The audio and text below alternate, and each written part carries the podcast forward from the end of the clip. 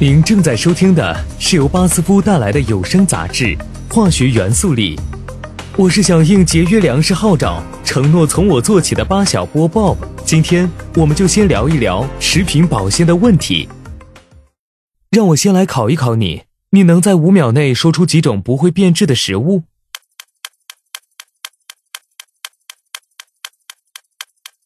答案揭晓，首先是蜂蜜。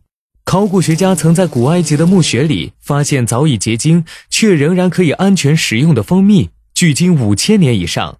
第二种食物是白米，将真空密封的白米放在冰箱里，其口味和营养可以维持三十年哦。接下来是白糖，如果存放得当，白糖的保质期可以长达十年。还有盐，它从史前时期就被用于保存食物。在凉爽干燥的储存条件下，盐永远不会变质。最后一种是醋，醋的保质期也几乎没有上限，而且无需冷藏，它的酸性可以进行自我保护。另外，酒精浓度很高的酒也是可以千年不腐败的哦。Cheers。除了上面这些特例，绝大多数的食物从收获或生产后的某个时刻起就开始变质。暴露在空气中会开启氧化过程，微生物生长导致食物腐烂，有些时候甚至变得有毒。如果能延长食物的新鲜度和可安全食用的时间，就可以阻止和延缓食物变质的进程，让更多食物能够顺利抵达我们的餐桌。食品保鲜已从最初的简单腌制和加热，发展为如今的高科技产业。在即食产品和添加剂出现的数千年前，尽管当时的人们并不了解背后的科学原理，却已经开始利用自然过程来防止食物变质。盐渍、糖渍、烟熏、卤、风干等工艺流传至今。今天我们已经知道，盐能脱水，从而抑制细菌。植物燃烧产生的烟雾中含有苯酚，一种可以防腐的化学物质。用卤水腌制蔬菜会产生乳酸，而高酸度也是一种食品保鲜妙招。进入十八世纪后，人们开始从蚂蚁、硝石、盐、浆果和煤焦油等天然物质中提取有机羧酸族等化学成分，用于食品防腐。伴随食品的批量化生产，这些分子及其衍生物为我们提供了许多经典的防腐剂，例如硝酸盐、亚硫酸盐。苯甲酸和山梨酸盐。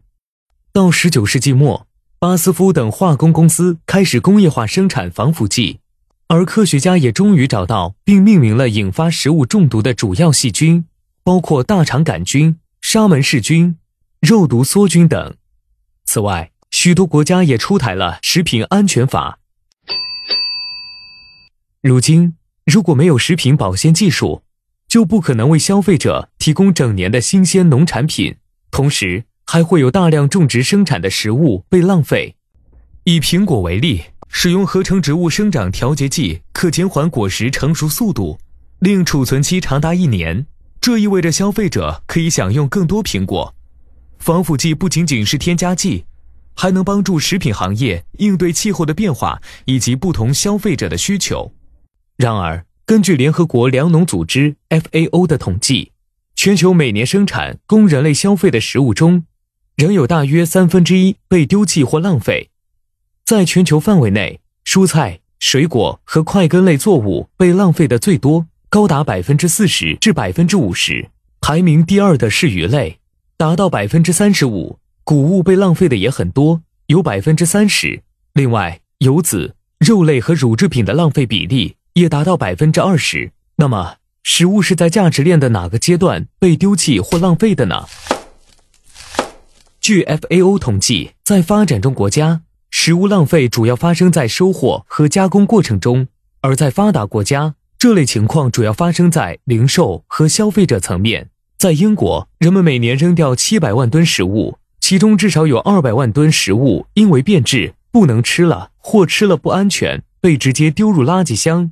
而这其中部分原因是食物的储存方式不当导致的，例如将面包放在冰箱里会腐烂得更快。另外，大约三分之一的情况是由于人们混淆了食品标签上的保存期和保质期，导致仍可安全食用的食物被不必要的丢弃。为了鼓励食物回收和减少浪费，英国的公益组织开始为商家提供简单的标识，例如用雪花来表示适合冷藏的食物，以帮助消费者读懂标签。通过各方努力，相较2007年，英国家庭每年已能减少一百多万吨的食物浪费。此外，零售商们也不再采用买一送一的促销手段，而是降低单品售价。要锁住食品的新鲜度，包装也是非常关键。下期节目我们会关注食品包装话题，记得收听哦。我是八小波 Bob，我们下期化学元素里再见。化学元素里有声杂志由巴斯夫独家制作播出，您可以关注微信公众号“巴斯夫进行时”，获取更多精彩内容。BASF. We create chemistry.